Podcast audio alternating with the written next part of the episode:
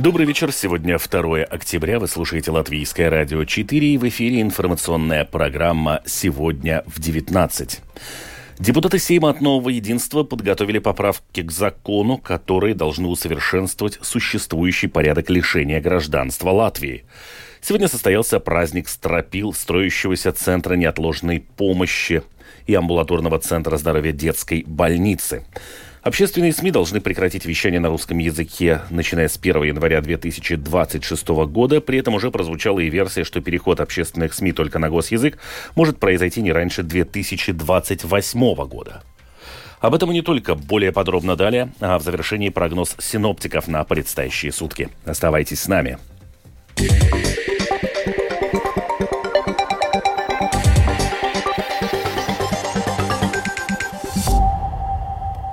Депутаты Сейма от Нового Единства подготовили поправки к закону, которые, по их мнению, должны усовершенствовать существующий порядок лишения гражданства Латвии. Согласно действующему законодательству, Латвия не имеет права лишать своего подданного гражданства, если оно у него единственное. Однако депутаты Нового Единства нашли способ эту норму обойти. Лишение гражданства Латвии предусмотрено за нарушение торжественной клятвы быть верным государству и добросовестно следовать Конституции и законам Латвийской Республики. Эта клятва приносится при получении гражданства в порядке натурализации. Депутаты Нового Единства добавили, что надеются на поддержку партнеров для внесения поправок в закон. Сегодня состоялся праздник стропил строящегося центра неотложной помощи амбулаторного центра здоровья детской больницы. Общее финансирование проекта двадцать пять миллионов евро. Это средства европейских фондов. О важности этого проекта в Томской площади рассказала Ирина Ошенеце, руководитель амбулаторного центра здоровья детской клинической университетской больницы. Это у нас в последнее время самое объемное строительство этого центра. В этом центре у нас будет находиться неотложная помощь и амбулаторный центр. Само здание у нас примерно восемь квадратных тысяч метров. Очень-очень большое. И самое важное, что в В неотложном центре выстраиваются эпидемиологически безопасные палаты. Они спроектированы так, чтобы были удобны для наших новых пациентов, молодых. Председатель правления детской больницы Валц Аболс рассказал Латвийскому радио, когда будет завершено строительство и каков уже сейчас поток пациентов. Я думаю, что в середине будущего года это здание будет завершено. Здесь будет центр неотложной медпомощи.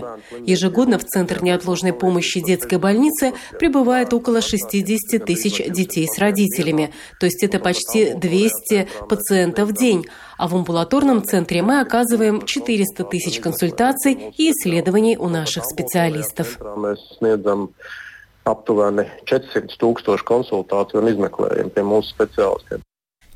Общественные СМИ должны прекратить вещание на русском языке, начиная с первого января две тысячи двадцать шестого года. Это следует из одного из пунктов новой концепции безопасности. При этом уже прозвучала и версия, что переход общественных СМИ только на госязык может произойти не раньше две тысячи двадцать восьмого года. Однако некоторые эксперты считают, что в скором времени будет уже неважно, на каком языке происходит вещание. Его перевод на любой язык мира сможет обеспечить искусственный интеллект. Так ли это на самом деле? деле разбирался Михаил Никулкин. Через четыре года уже не будет иметь значения то, на каком языке создано содержание того или иного медиа. Контент можно будет перевести на любой язык мира, используя такие инструменты, как искусственный интеллект. В этом уверен директор Центра передового опыта стратегических коммуникаций НАТО Янис Сарц. Этот же разговор с моим же голосом сразу же может идти и на русском. Таким образом, акцент должен быть не на отдельных редакциях и так далее. Акцент должен быть на качественном содержании, которое люди готовы слушать. И тогда решение решение о том, пускать его на том или ином языке, для медиа будет уже простым решением. Если мы хотим какое-то содержание, то покупаем лицензию какой-то программы и передаем ее, скажем, на уйгурском языке.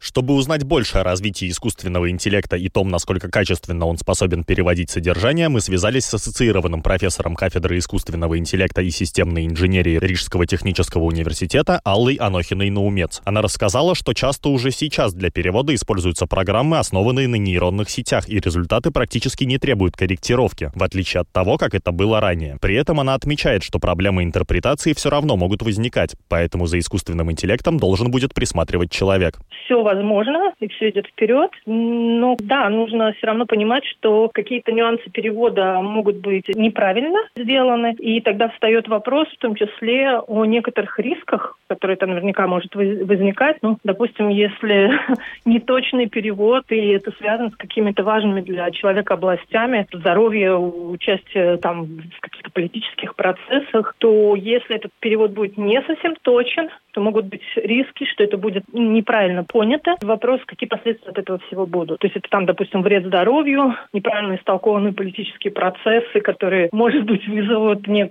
накал в обществе. Мы также спросили, насколько сложно с такими программами будет совладать пожилым людям, которые захотят перевести содержание какой-то передачи с латышского на другой язык, например, на русский.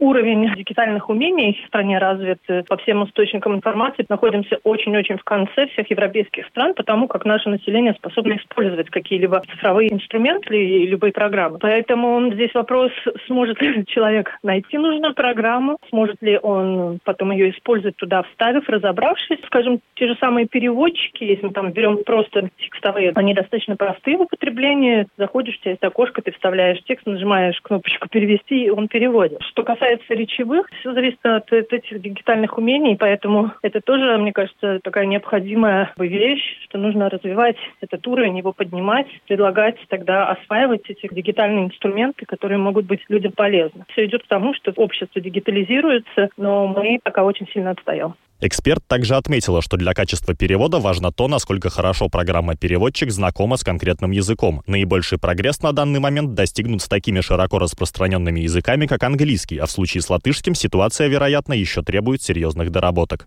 Михаил Никулкин, служба новостей Латвийского радио. Министр экономики Латвии Виктор Свалайнис считает, что вопросами занятости впредь должно заниматься не Министерство благосостояния, а Министерство экономики.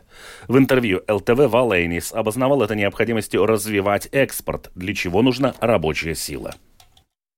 Надо смотреть, каким образом мы можем снять бюрократические препоны для привлечения людей, что, на мой взгляд, играет большую роль, чем налоговая политика, а именно то, насколько быстро мы способны привлечь необходимую рабочую силу в сфере идей и других отраслях с высокой добавленной стоимостью, чтобы обеспечить достаточное количество людей. Поэтому политика занятости должна быть в подчинении Министерства экономики, чтобы мы могли в полном В полном объеме не только думать об этих вопросах, но чтобы у нас были реальные инструменты для их решения. Мэр Риги Вилнис Тирсис потребовал разъяснений в связи с укладкой временного асфальта на улице Слокас к чемпионату мира по бегу.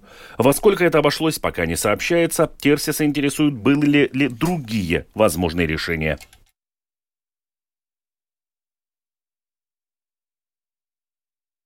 Встреча министров иностранных дел Европейского Союза в Киеве главным образом является политическим сигналом. Представители всех двадцати семи стран блока хотят показать, что, несмотря на затяжную войну России против Украины, они готовы продолжать оказывать поддержку.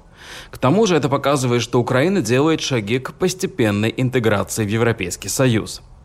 Утром верховный представитель Европейского Союза по иностранным делам Жозеп Боррель сказал, что министры будут говорить как о предоставлении оружия, так и о возможных новых санкциях и о финансовой поддержке.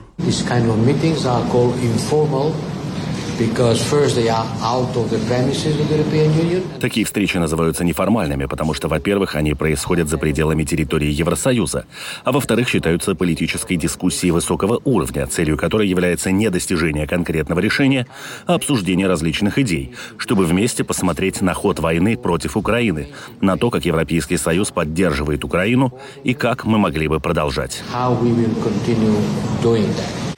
Но этот визит в Киев проходит всего лишь день спустя после того, как стали известны результаты выборов в Словакии. Сейчас есть опасения, что эта соседняя с Украиной страна может занять позицию, похожую на венгерскую.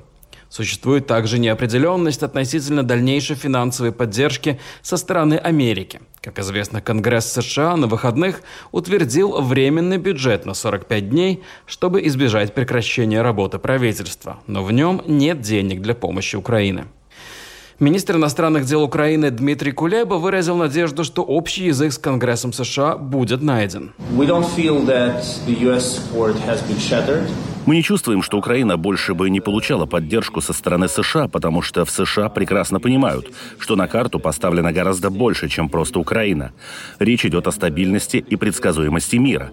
Поэтому я верю, что мы сможем найти необходимые решения.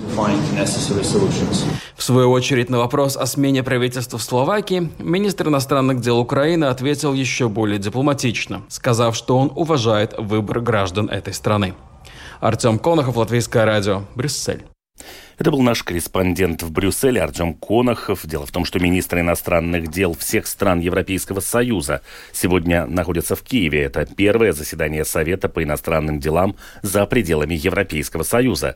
Таким образом, министры хотят продемонстрировать политическую поддержку Украины в период, когда во многих столицах чувствуется усталость от войны и нетерпеливость по поводу медленного продвижения контрнаступления.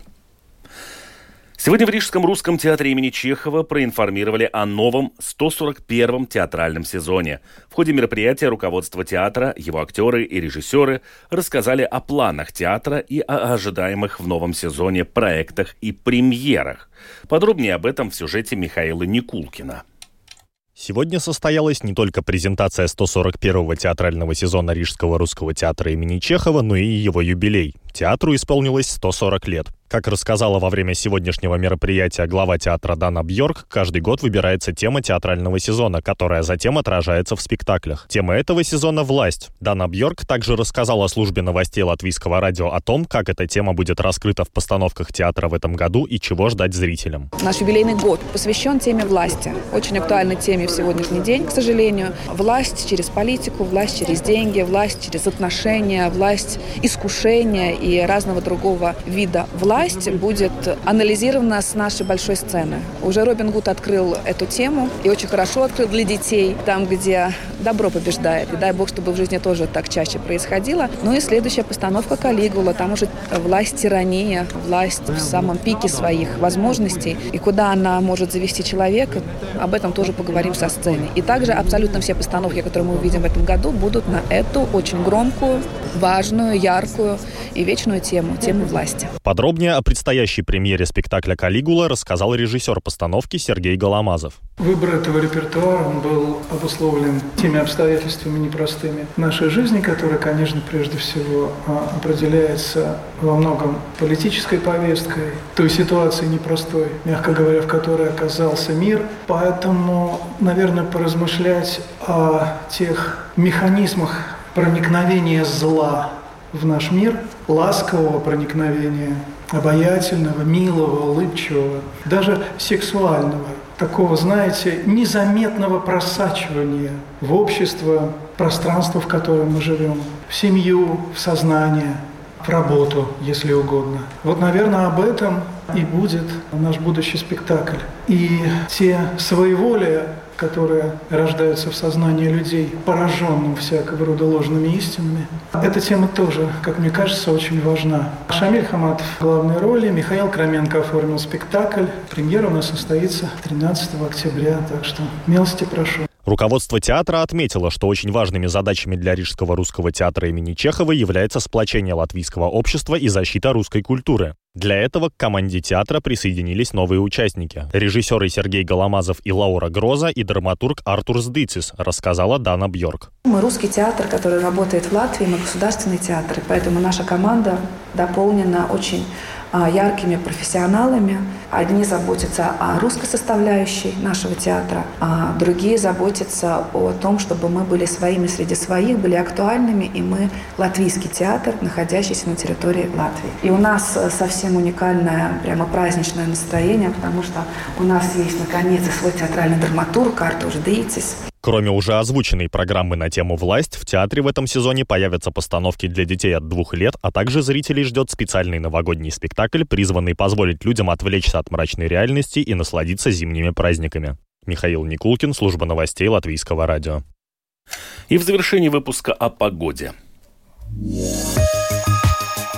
В Латвии будет облачно, практически повсеместно дождь, ночью местами сильный. Ночью по отдельным районам туман с видимостью от ста до пятисот метров.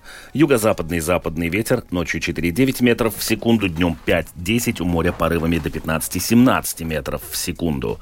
Температура воздуха ночью одиннадцать-пятнадцать, на востоке семь-одиннадцать градусов. Днем воздух прогреется до плюс пятнадцати, плюс двадцати градусов. В Риге облачно, временами дождь, юго-западный южный ветер четыре-восемь метров в секунду, температура воздуха ночью тринадцать-четырнадцать, днем семнадцать-восемнадцать градусов. Медицинский тип погоды: ночью второй благоприятный, днем третий неблагоприятный.